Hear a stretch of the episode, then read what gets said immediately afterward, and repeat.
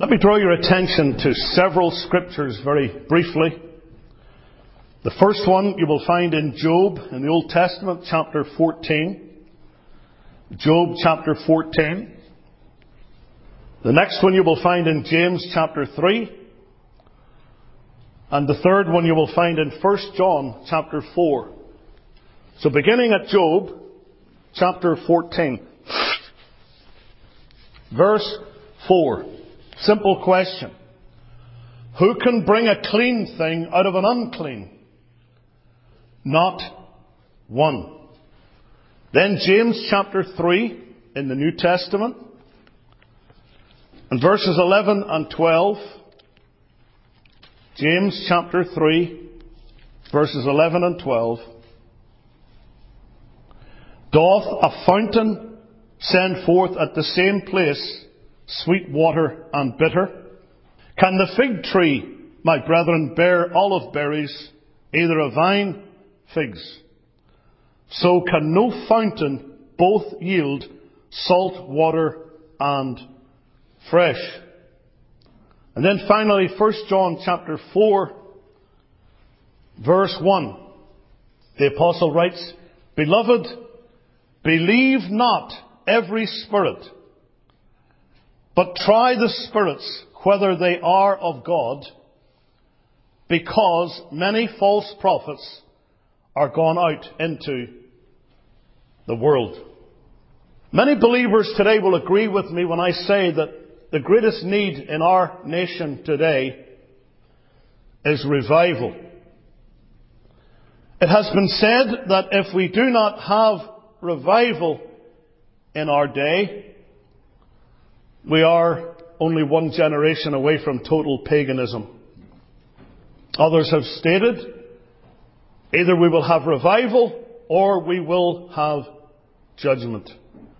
There's going to be no spiritual heritage to leave future generations if we do not have the presence and the power of God to visit us in revival. But there are some difficulties when you talk about revival.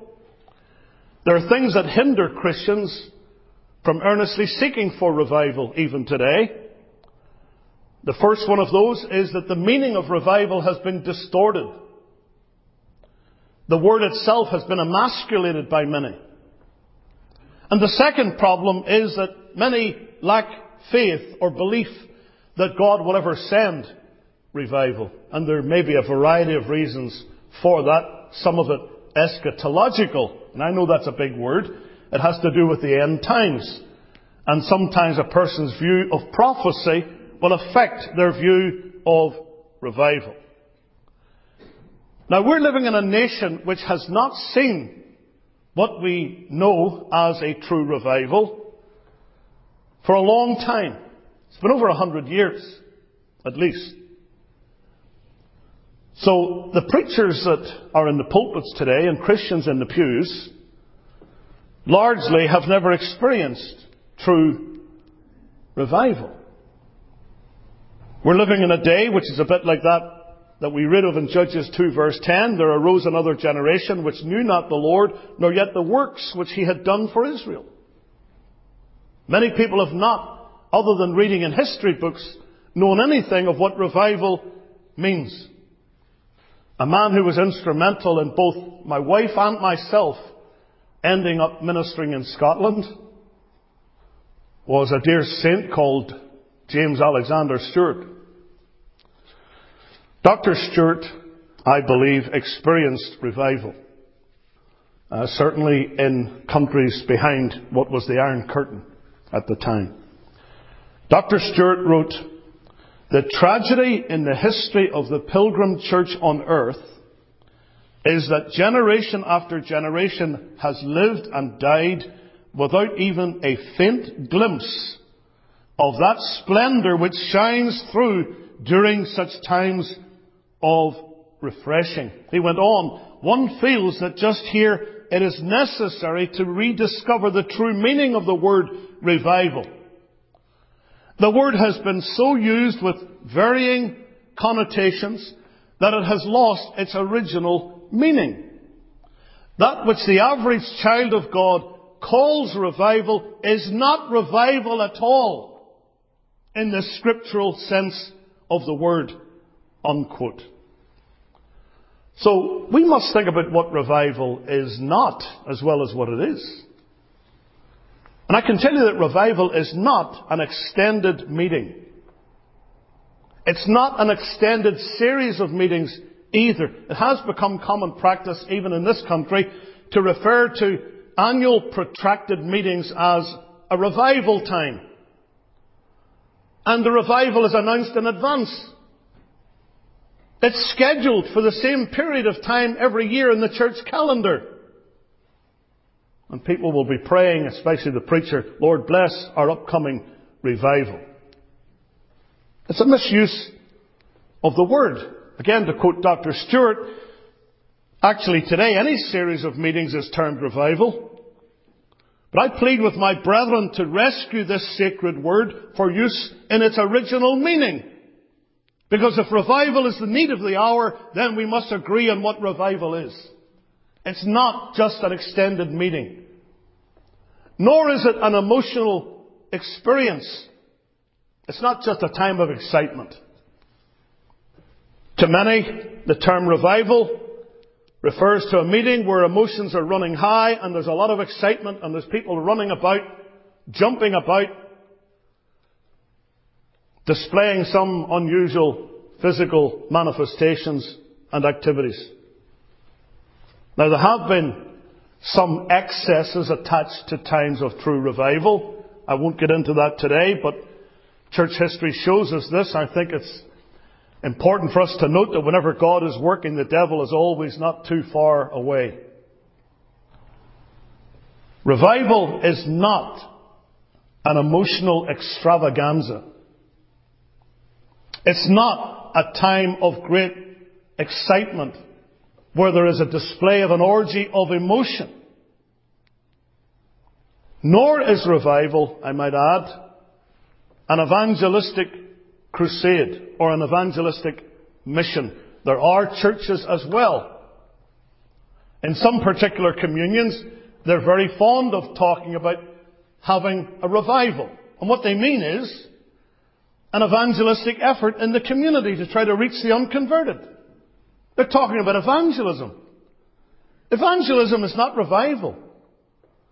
Evangelism is something that the church does for the Lord, but revival is something that God must do for the church. That's what revival is. And I do believe that where revival comes, there will be evangelism. A lot of it. People will be converted when revival comes. But describing an evangelistic mission as a revival is a misuse of the term. Revival, men and women, it's more than a special meeting or series of meetings. It's more than religious excitement. It's more than an ingathering of precious souls. A lot of those may accompany times of revival, but these, these do not define it. They can occur without revival.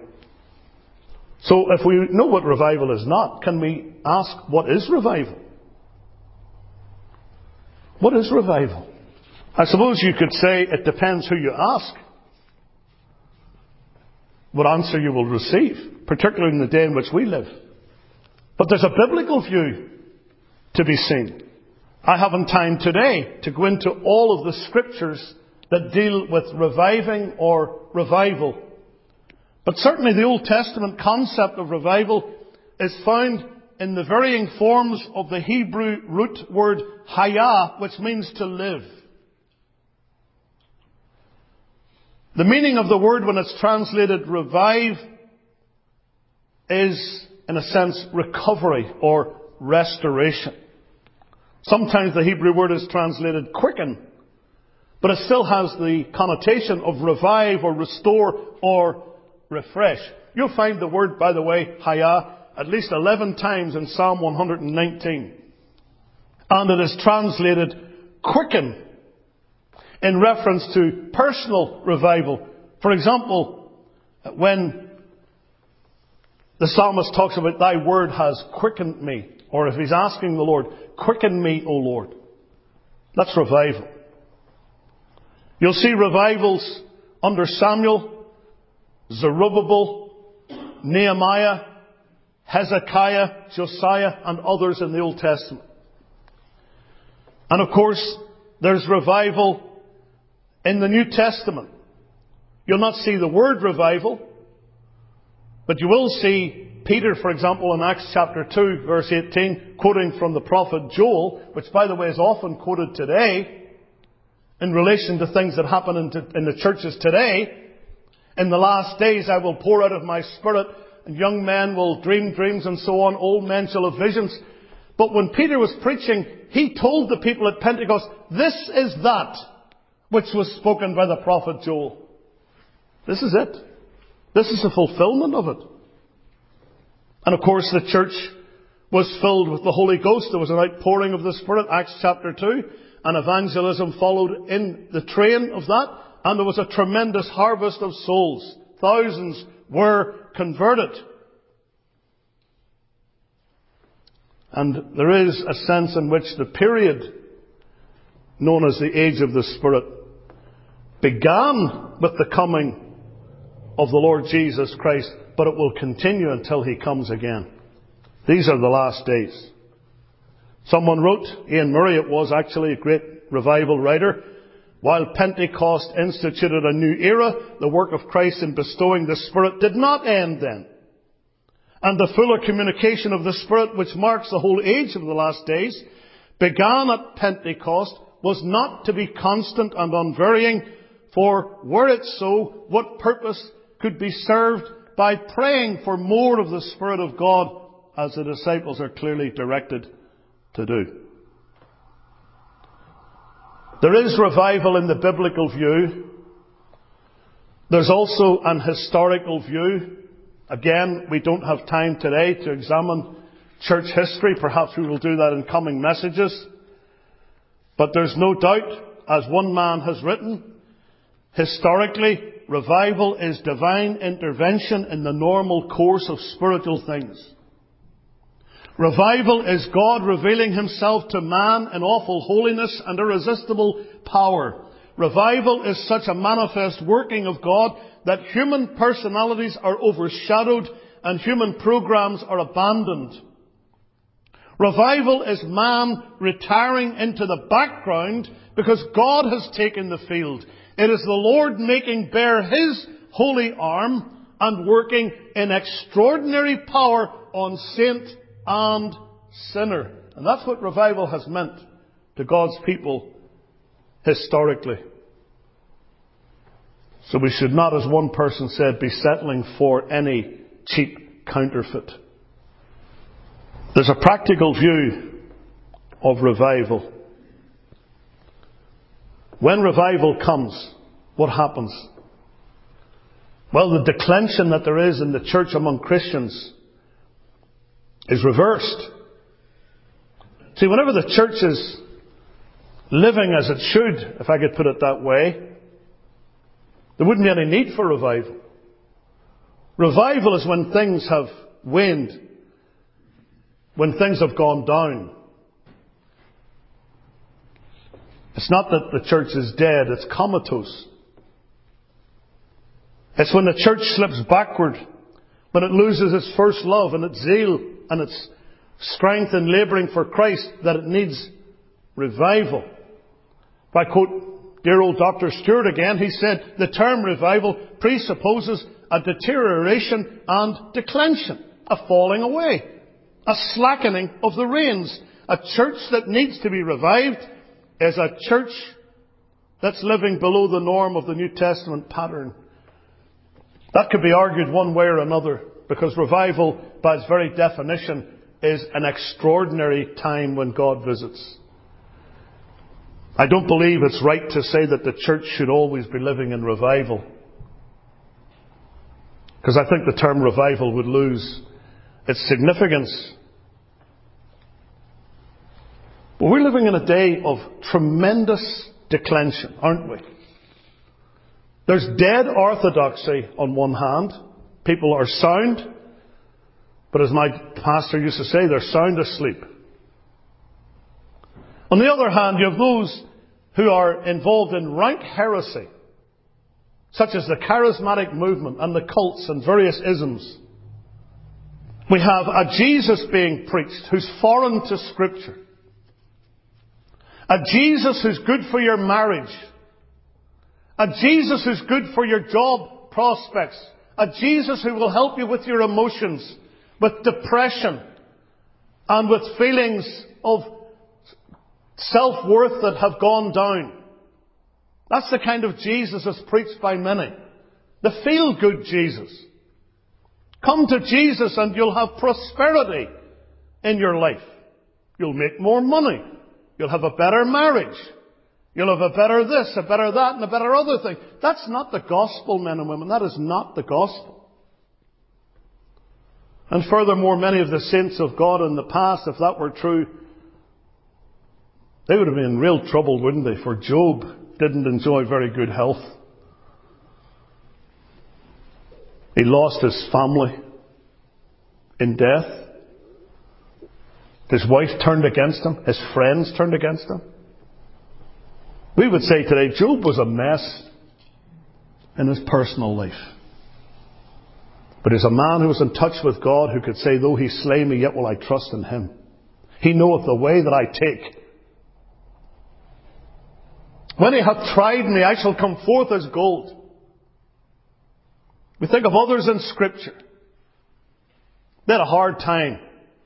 Timothy had a bad stomach. Paul told him to drink or to use a little wine for his stomach's sake. I said to someone the other day, why did Paul not heal him? Healing is always something you're supposed to have. Why did Paul not heal him? Why did Paul leave Trophimus at Miletum sick? Why did he not heal him? Because healing didn't always happen in the Bible. Didn't always happen. These people who tell you it's the will of God for you always to be healed, then you'd never die, would you? I wouldn't be needing these things here. And if you're deaf, you wouldn't need a hearing aid. People do talk such nonsense, don't they? We've got a church largely today that is preaching a message that has to do with outward things. Feeling better. People go to services and come away saying, Oh, I was really blessed. I'm oh, so blessed. Were you? How were you blessed? Well, I, I, I don't know. It felt good. Do you have a greater love for the Bible now? Are you spending more time poring over Scripture as a result of that blessing? Do you spend more time in prayer? Have you got more desire for the prayer meeting and for the house of God? Have you more desire to witness to people about Christ? Those are the tests of whether you were blessed or not. It's not a feeling. But we're living in a day when excitement, carnal excitement and entertainment is where it's at. Look at the signs on churches. What is the appeal? This is the church for you. I, I was driving past a place in Phoenix on my recent visit there. This is the place for you. I thought, what is it, a Walmart? How do they know this is the place for you? You could be like a square peg in a round hole in that place. But they use all sorts of appeals. There's this here. We have this in this church. We offer this. We've this program. We've that program. We've got this for the young people. We've got this for somebody else. It's a smorgasbord here. Come and find all manner of things that will suit you. If you like the old services with old hymns, well, we've got the old fogies that meet at 8.30 on Sunday morning. But then you can come to the real service. Ah, it's the exciting one. The rock band is up there. The people crooning into their microphones and swaying back and forth to people looking at them become seasick. This is a kind of garbage that many people today in America and elsewhere are feeding on. And so we think about revival. Should we expect, should we hope for, should we pray for revival in our day? Yes, indeed we should. But we should also be prepared to examine anything that purports to be revival, and that brings me to my subject. Recently, at a chapel service at Asbury University, there was that which has resulted in what people are now calling a revival. I'm sure you've heard about it. It's all over the media now. It's all over social media. Many pastors and church leaders have been very quick to call it a revival. Those who have dismissed it on first viewing have been condemned as being revival skeptics, naysayers, quenching the spirit. The fact of the matter is that even in any true move of God, it takes time to establish if what has taken place has been, in actual fact, a revival or not. In some cases, it has taken years. Only God knows when a revival is taking place. Because it's only God who can send revival, and it's only God who knows if a revival is really happening. I just want to nail my colours to the masthead right away here. I'm sure people will already have assumed where I stand on it. Anybody who knows me already knows what I think of this. And so I'll just flat out tell you, what's happening in Asbury University is not revival. It's not revival. You can take that to the bank. It is not revival. And there are so many reasons to be skeptical of what is happening there and on other campuses in this country. Number one, let's think about the foundation of it all. This is an important point. That's why I read the scriptures that I did, and we'll come to that in a moment. The foundation of this so-called revival for me, the very location is suspect. My antenna spiritually was up right away when I heard where it was. Asbury College in Kentucky, it's a holiness, so-called holiness school. And it has a long history of claims to revivals over the past century in the early 19, or the, early 20th century and right up through the 20th century and even into the 21st century as, as recent as 2006. They have claimed to have had revivals. There's actually a documentary you can see on YouTube that has been made of the 1970 so-called Asbury Revival. Do you know that at present, that school, Asbury College, has opportunities on its website for student ministry abroad listed there, including working at a Seventh day Adventist church, working at a Roman Catholic church in Europe, and working at three Hillsong churches. If you don't know what Hillsong is, just don't bother with it. At least one Roman Catholic priest has spoken at Asbury's chapel services. Hardly the environment for God to send revival, is it? The fountainhead, when it's poisoned, is going to have a stream that's flowing from it that's not going to be pure. That's a biblical principle. Now look at the text that we looked at this morning just for a few minutes. First of all, in Job 14 verse 4, what does it say? Who can bring a clean thing out of an unclean? Not one. There's a principle. That which is unclean is not going to produce that which is clean. Look at the verses in Matthew 7. This was our Bible reading this morning. The Lord is giving a warning here about false prophets. Get your spiritual antennas up. Beware of false prophets, verse 15, which come to you in sheep's clothing. See, they don't come saying, hey, look at me, I'm a wolf. No, no, no. They come saying, look, look at me, I'm a sheep. But what they're doing is wearing the sheepskin and underneath it's a wolf.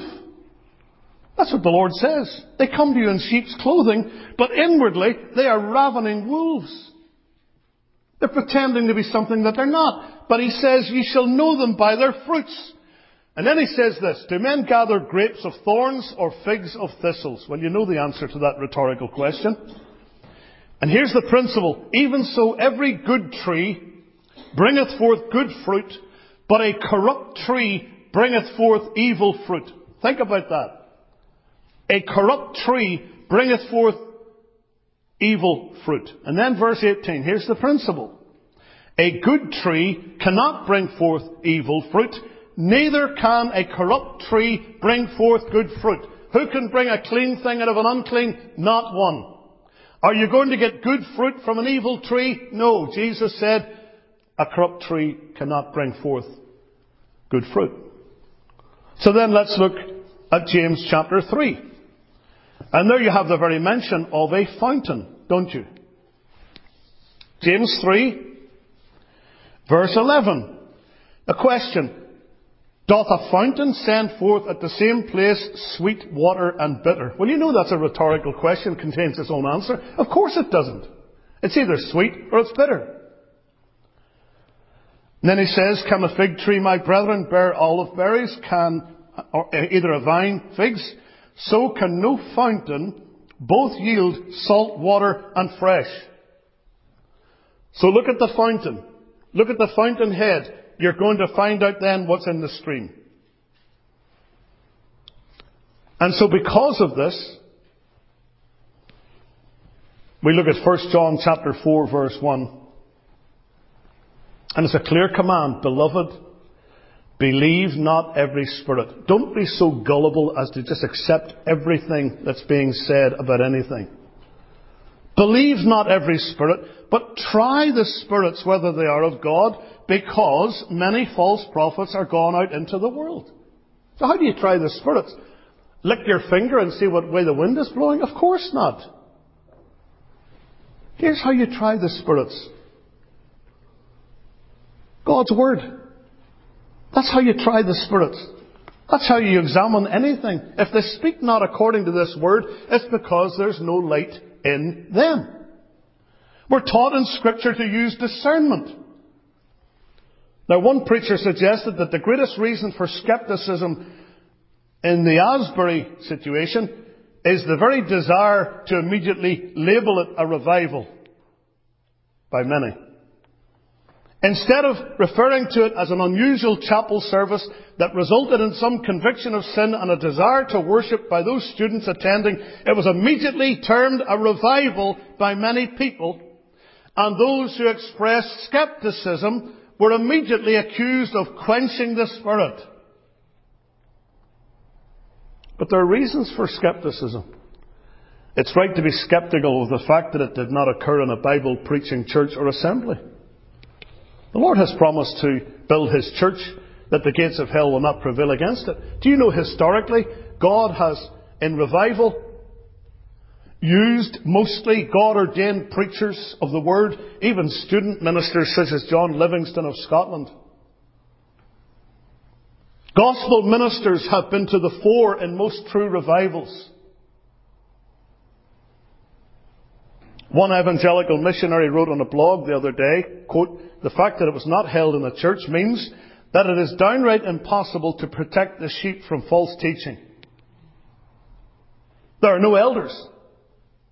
There's no church organization. There's no philosophical or doctrinal statement to protect the people from these charlatans. And the charlatans, he said, are coming.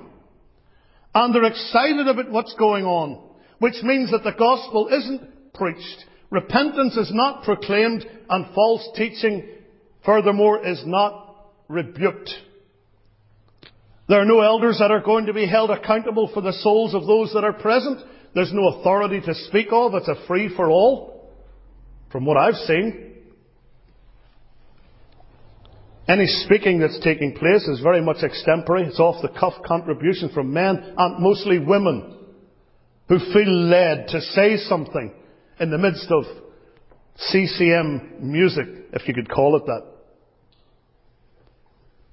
You can go to the internet if you're so minded and listen to that first message as I have done in that first chapel service.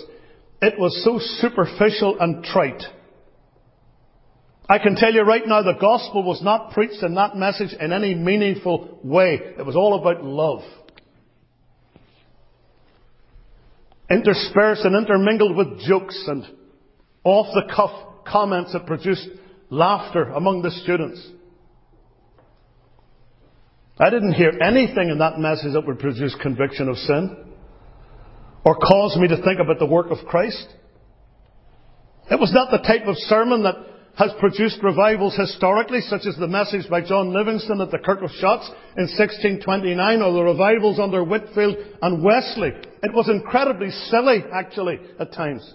Silly. Certainly was not an exposition of the text that he said he was going to use in Romans chapter 12. He just read a passage, told a bunch of stories, talked about his preferences for tacos, and asked questions. The gospel was not preached.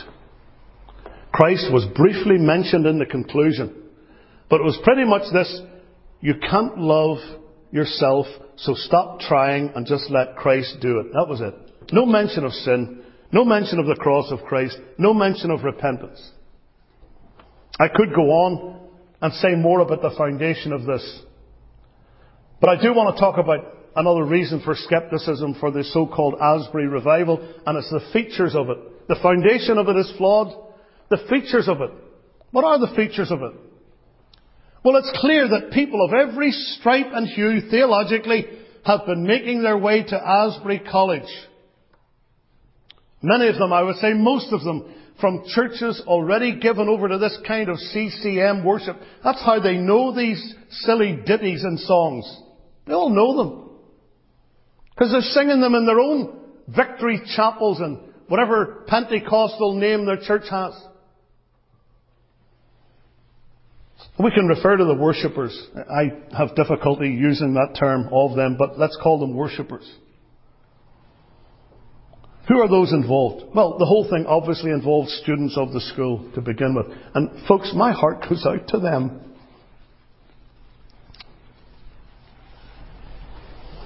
No one would love more than me to see hundreds and thousands of young people truly seeking after the Christ of the Bible. Turning from their sins, living for God, giving testimony of what the Lord has done for their souls. What a joy that would be. But these students that are there, and others have come to join them, we certainly have a right to be sceptical of the kinds of people that seem to be attracted to the Asbury event. You may have heard of Todd Bentley. Have you ever heard of Todd Bentley? Sadly, I have heard of Todd Bentley. He's one of those excited about what's going on at the campus. Todd Bentley hates the God of the Bible. Others have arrived there who are mainly from the Pentecostal slash charismatic orbit. Some of the nonsense I've heard on the internet on testimonies of people standing in line would make your hair curl if you have any. One character from Chicago said he hoped that this would be another Azusa Street in the making. Well, if you know anything about history, you'll know that was not a good thing.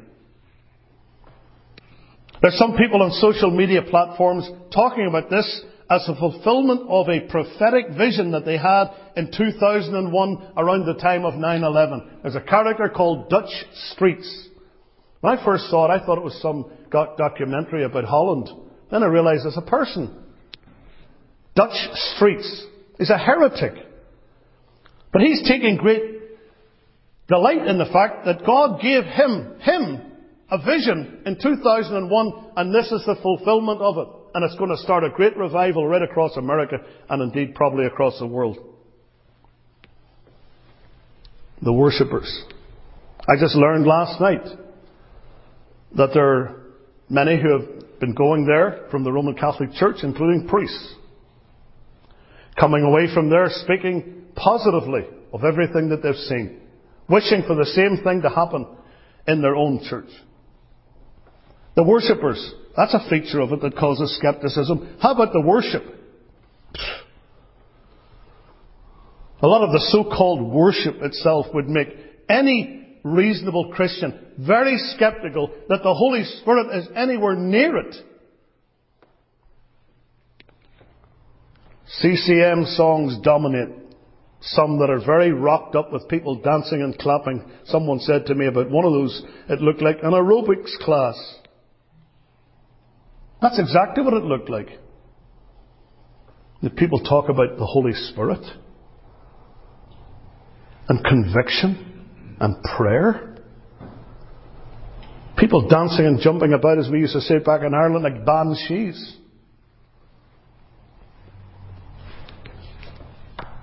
People dancing and clapping and cheering, others singing repetitive songs, droning on for many minutes at a time. I happened to take the time the other night to listen to one song and just counted the number of times they sang it. It wasn't a 7-Eleven song. Those are like seven different songs they sing 11 times each. This was worse than that. This one was a song that only had one line as, a, as the lyric. One line. Here it is. Open the floodgates of heaven, let it rain, let it rain. You know how many times they sang it? 25 times over. Very slowly. As we would say in Ulster, it was doing my head in by the time I heard the 25th rendering of that. It was like hypnosis. By the way, I was reading an account the other day of the Toronto blessing of the 1990s, and similar features were common then. Someone wrote, the songs were about worshipping the Lord, but the music and the behaviour seemed to be opposed to the Lord's honour. During the singing, the crowd was progressively aroused. In all, only about four different songs were used, but each was repeated over and over, the chorus of the first song being sung 30 times. So there you go. People are seen swaying back and forth with raised arms. Relatively few knelt at the front, presumably praying at what they're calling an altar. There is no meaningful preaching of the Bible in the accepted sense, no exposition of the doctrines of God's Word. In fact, someone who is pro-LGBTQ was commenting on the event and saying it is not preaching oriented and that's a good thing. Raucous applause and cheering breaks out periodically, especially after certain musical offerings. I can tell you folks, the entire atmosphere is light-hearted and casual. People milling about, looking at their phones, in and out, back and forth, in and out of the auditoriums. It's a make it up as you go along affair. And everything that I have seen and heard thus far bears no relation whatsoever to anything that I've read of true revivals and awakenings in the past. A lot of the worship sessions are led by women in tight jeans. Don't look like Christians to me. Sorry. Even more serious than that, there are reports, verified, of folks who profess to be LGBTQ leading, leading in some of the worship. Those things should raise red flags for any Bible believer who might be tempted to imagine that this is in any sense a spiritual revival. I'm grieved that some who should know better, speaking about this event in terms of, well, let's just wait and see. Maybe it's a move of the Spirit. And in fact, I'd like to jump in the car and drive up there myself and see what's going on. And maybe somebody from my church here could come and bring it back here. I want to tell you something, folks. I'll not be wanting anybody from my church to go and bring that garbage back to my church. Under any circumstances. The features of it. How about the fruit of it? Well, there's much of that that's yet to be seen. Of course. But I've seen enough and others have seen enough already to tell me that the whole thing is a colossal fraud and a sham. If it's supposed to be a move of the Spirit in revival. Someone said to me the other day, well, look at the crowds. I said, well, go to Las Vegas and look at the crowds. Go to the casinos in Atlantic City and look at the crowds. A crowd doesn't mean anything. People find out about things on social media, especially young people who want to be with other young people. They'll go there. That's how it works. A crowd draws a crowd. Can I tell you this? The Asbury School itself is already under pressure to accept the assertions of many people that they are quote unquote gay Christians. Even those who say they are celibate gays and lesbians, but they identify as same-sex attracted. And there's clear evidence already, already on the internet, they're posting things on Facebook and other social media platforms, LGBTQ sympathizers and activists that are among the student body and they're leading some of the worship sessions. They've boasted about it on social media. And I'll predict now that false ecumenism will be furthered by what's happening in Kentucky. Well, how do you know that? Because the Roman Catholic Church is already speaking in favour of what's happening at Asbury. I have an article here from the Detroit Catholic from February 17th. February 17th. Wasn't that Friday? Just the other day, Thursday, Friday? It's almost like a wellspring. By the way, the article is entitled, quote, Jesus was right next to me. Asbury revival sets Catholics on fire with Holy Spirit. That's the heading. It's almost like a wellspring, said Father Norman Fisher, pastor of St. Peter Claver Church in Lexington, Kentucky, and chaplain at Lexington Catholic High School. You just know right away that God is there. And when he says that, I know right away that he's not there. Since February 8th, a routine morning chapel gathering at Asbury University, a Christian liberal arts university located in Wilmore, Kentucky, has blossomed into a round-the-clock session of prayer, praise, worship and testimonials. The school, rooted in the Methodist faith, includes chapel attendance as part of its curriculum. The February 8th service, which Asbury President Kevin Brown described to media as unremarkable, was capped by a multicultural gospel choir but rather than head to class afterwards, students stayed and continued to worship, having been gripped by a quiet but powerful sense of transcendence. According to Thomas McCall, professor at the adjacent Asbury Theological Seminary. Video clips have gone viral. Hundreds from near and far streaming to the campus to join the gathering, which has alternately been dubbed a revival, an awakening, and an outpouring of the Holy Spirit. Then there's a quotation from Kevin Brown on the school's website talking about the three additional campus chapels that have been set up for simulcast of the worship and how that there's a dedicated email account that's been created for prayer requests. People are coming from all over. As far away as Hawaii, Mexico, New Zealand, Indonesia, everywhere. Said Crystal Brody, Associate Professor of English as a second language at Asbury. She is a, an associate professor of English at Asbury School. Brody, a Catholic. She teaches in that school. She said that the sight of students suddenly kneeling together, arm in arm, brought her to tears. She said there's nothing fancy, nothing loud, nothing boisterous. Well, I would take issue with that because I've seen videos to the contrary. But anyway, she's talking about worship teams, members rotating throughout the night, many standing with arms raised in prayer, sitting or kneeling in contemplation, listening to spontaneous testimonies and exhortations. To see all these young people in reverent worship, quiet and giving God the glory made me so happy as a Catholic. As a mother and as a teacher, Brody told OSV News. Father, so-called Fisher, told OSV News he visited Asbury after celebrating Sunday Mass, February 12th. He just headed over there. And he saw several current and former Lexington Catholic high school students there. Kids that he knew from school. Catholic school. He says hands were raised. People were singing. All were in one accord. And then he reminded everybody of Psalm 133 verse 1. How good and how pleasant it is when brothers dwell together as one. See the ecumenical nature of this? Now, folks, you know me. I hope. People say you're anti-Catholic. No, no, no, no, no, no. I am anti-Catholicism. There is a tremendous difference. Some of my friends back home in Ireland, I worked with and so on, Roman Catholics, friends of mine. But I would not go to their chapels to worship. I'm not going to worship a false religion along with them. My beef is not with regular folks, whether they be Protestant, Catholic, Hindu, Muslim, whatever they are. My beef is not with people. It's with the system. It's with that which teaches them false doctrine. If somebody is a, a charlatan and not a true doctor, and he's prescribing things to you that are going to kill you, I'm going to call that doctor out.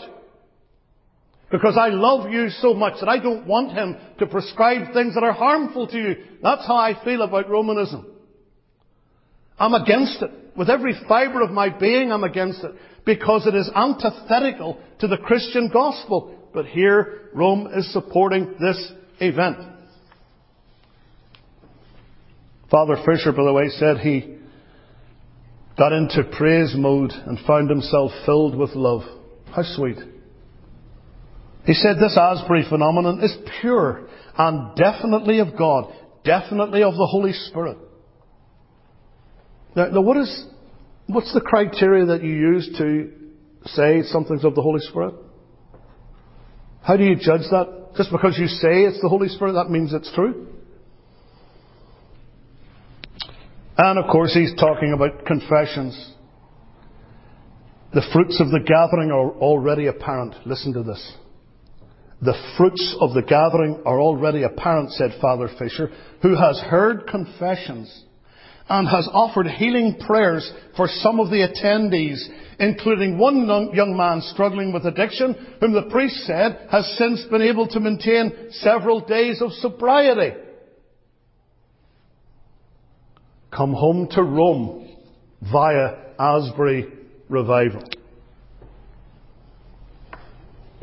There are many other things that I could mention here, testimonies of other Roman Catholic folks. One in particular said the singing made her feel as if Jesus was right next to her. Really? The gathering, Reynolds said, this is one person, Katie Reynolds, a volunteer youth coordinator at Pax Christi Catholic Church in Lexington. She said the gathering was very organic, with worship and prayer leaders seeking zero attention. The Asbury Awakening, she said, is a call to all Christian faith communities including the Catholic Church, to roll out the red carpet for young people, especially after the lingering sense of isolation from COVID 19 lockdowns, which stifled in person youth ministry. Listen to this. Mike Allen, who's he? He's the Director of Family Life and Evangelization for the Diocese of Lexington. He spent about an hour at Asbury on February 14th he said people are hungry and longing for intimacy, community, not longing for Christ, not longing for repentance. They're longing for intimacy and community, oneness. Allen, a former Methodist pastor who, along with his wife, came into full communion with the Catholic Church, attended Asbury Theological Seminary and said that the school's spiritual heritage included, quote, an openness to a warm interior experience of the faith and the Holy Spirit. And it goes on to speak of the fact that Catholic parishes in the area of Asbury are looking to see how they can cultivate the same thing, especially as the Catholic Church in the US enters the second year of the National Eucharistic Revival which will include the 10th National Eucharistic Congress in Indianapolis from July 21st to 24th next year. I don't think I really need to say anything more to prove to you that the fruit of this is not good. It will further the ecumenical agenda you know that if Rome is for something like this, it's not revival. When the chief outlet for reporting the events is the charismatic television channel, the 700 Club of Pat Robertson, Robertson infamy, you know it's not a genuine revival. And of course God's people should be praying and seeking God for a genuine move of the Spirit in our land and in our churches. We should be praying for revival. But we can't make it happen, and folks, this is not it. This is not it. I'm afraid this is my own view here. But I'm afraid that some have become so desperate to see revival that they're beginning to entertain the thought that any sort of renewed interest in religion is a move of God. They're ready to label that a revival because it involves hundreds of thousands of people supposedly worshipping. I'm not going to conclude anything such as this. What I will say is that as I began, we have to remember that the term revival has been misused to represent many things which are not genuine revival. What we need to do as Bible Christians is to rediscover the meaning of the word and to instruct God's people concerning what it is.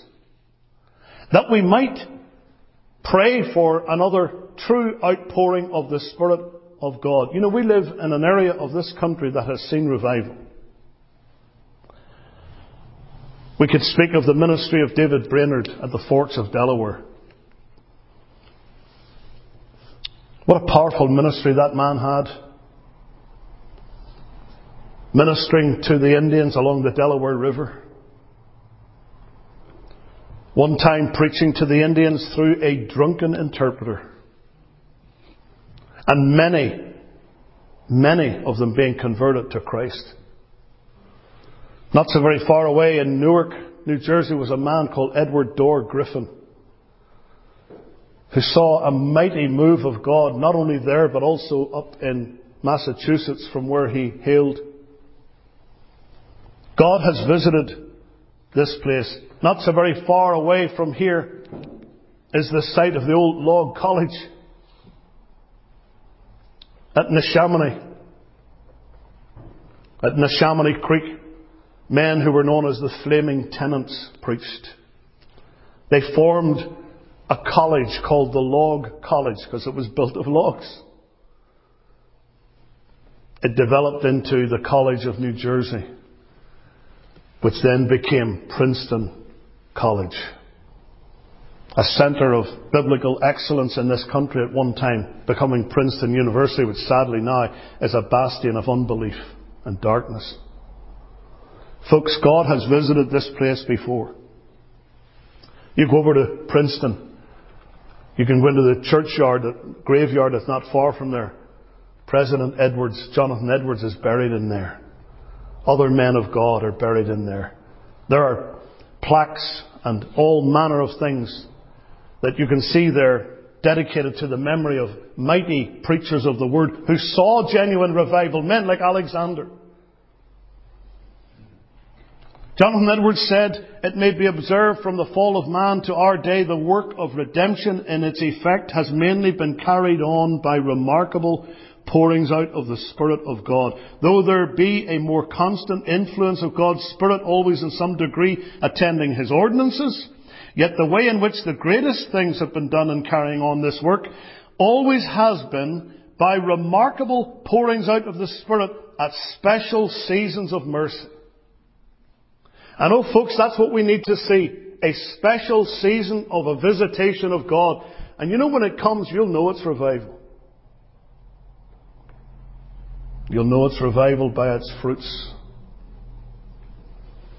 And we have abundant encouragement in the promises of God's Word.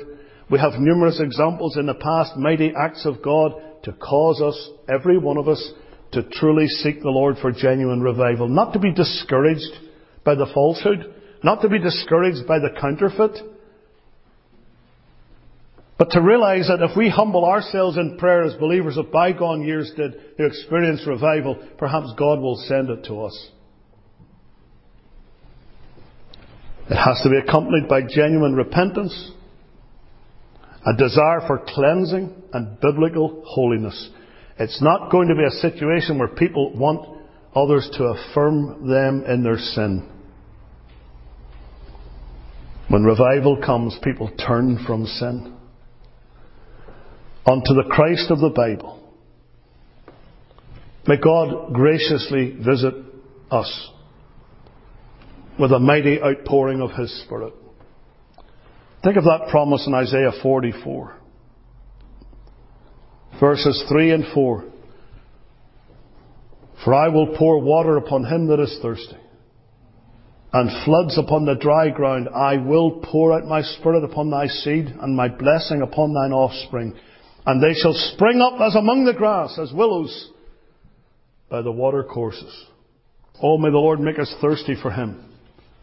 May the Lord make us thirsty for true revival. And may the Lord also give us courage to stand and to contend for the faith once delivered unto the saints. May the Lord bless His word to all of our hearts. Let us pray. Father in heaven, we thank Thee that Thou art the God of revival.